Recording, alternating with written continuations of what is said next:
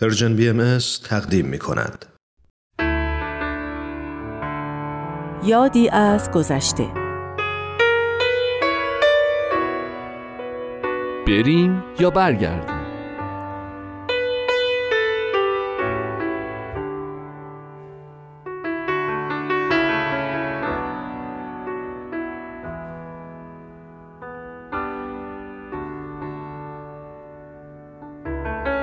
معروفه که میگن 95 درصد اتفاقاتی که نگران وقوعشون هستیم هرگز رخ نخواهند داد و در عوض چی میشه؟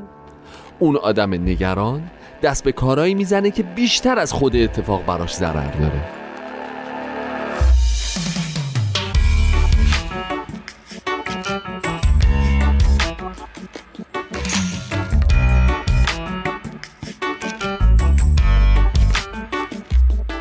سالها پیش در سنین نوجوانی من به خاطر مأموریت شغلی پدرم چند سالی در مشهد زندگی می‌کردیم. تازه انقلاب شده بود و همه نگران آینده بودن که چه اتفاقی قراره بیفته. بازار شایعات داغ بود و همین هم بیشتر به نگرانی ها دامن می‌زد.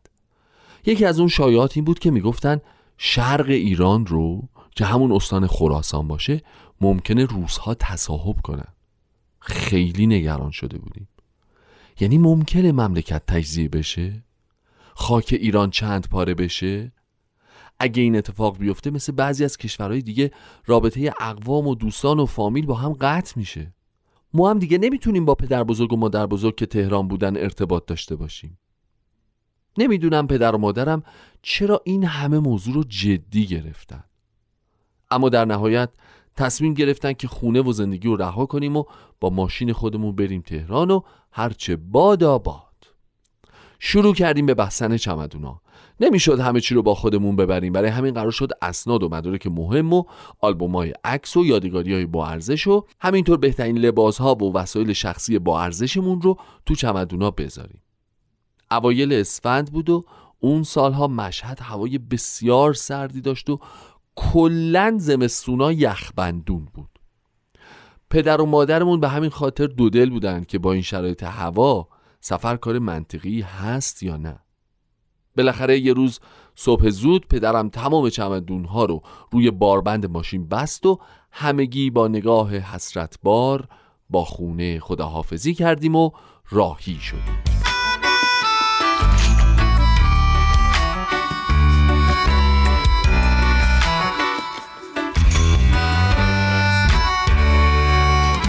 سطح جاده یخ زده بود. پدرم با سرعت خیلی کمی حرکت می‌کرد. مادرم گفت جاده خیلی ناجوره. چیکار کنیم؟ برگردیم؟ پدرم هم دو دل بود.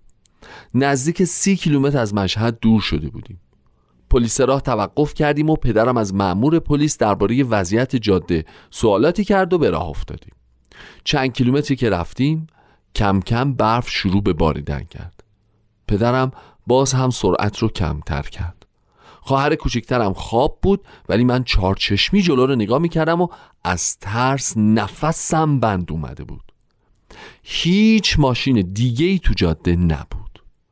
یه دفعه تو اون برف و سرما نمی‌دونم از کجا یه دست گنجش پرواز کنان اومدن سمت ماشین ما و نشستن رو کاپوت و شیشه ماشین. طوری که پدرم دیگه دید نداشت و ناچار شد ماشین رو متوقف کنه. وقتی وایسادیم گنجشگاه هم رفتن. من که مدتی بود می‌خواستم بگم برگردیم ولی از ترس زبونم بند اومده بود. گفتم بابا برگردیم. حجوم این گنجشگاه به سمت ما باور کن یه نشون است. پدر و مادرم هم متعجب بونده بودن و تصمیم به برگشتن گرفتن. پدرم دور زد و رفتیم سمت مشهد. از کنار پلیس راه که رد شدیم مأمور پلیسی که با پدرم صحبت کرده بود ما رو شناخت و دستی برامون تکون داد. انگار اونم خوشحال شده بود که ما داریم برمیگردیم. چند کیلومتری که رفتیم برف بند اومد و هوا باز شد و آفتاب شروع کرد به تابیدن و در نتیجه یخ جاده یه کمکی شل شد. والدینم وقتی دیدن شرایط جاده داره بهتر میشه تصمیم گرفتن به سفر ادامه بدیم و پدرم بازم دور زد و رفتیم سمت تهران. این بار هم پدرم و معمور پلیس برای همدیگه دست تکون دادن.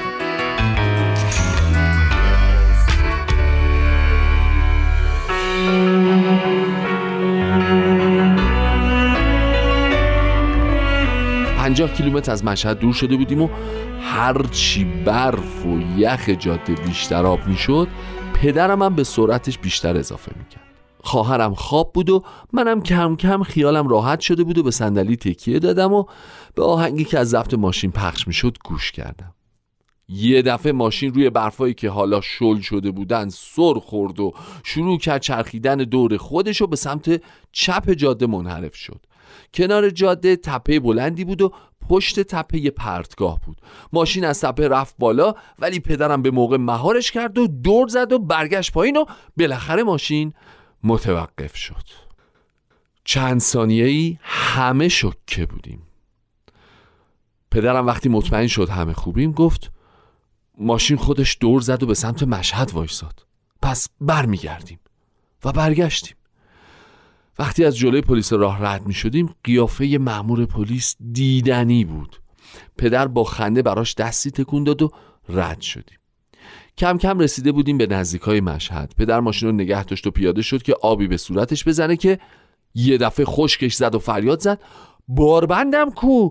باربند نیست. مادر گفت چی؟ چی میگی؟ یعنی چی باربند نیست؟ پدر با عجله نشست تو ماشین و دور زد و به سمت تهران و گفت حتما اونجا که ماشین سرخورده یه جا پرت شده.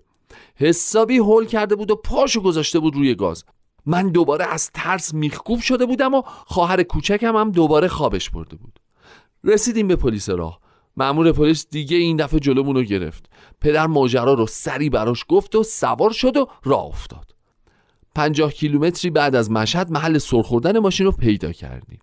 پدر پیاده شد و همه جا رو گشت. نبود که نبود. کمی بعد ماشین پلیس هم اومد و اونا هم شروع کردن به گشتن. یکی از مامورا از تپه بالا رفت تا پرتگاه رو هم نگاه کنه و بله. باربند ما درست با چمدوناش افتاده بود تو پرتگاهی که رودخونه باریکی هم از کنارش رد می‌شد. مامورا کمک کردن و با تناب باربند و بالا کشیدن در حالی که شر شر آب ازش میریخت.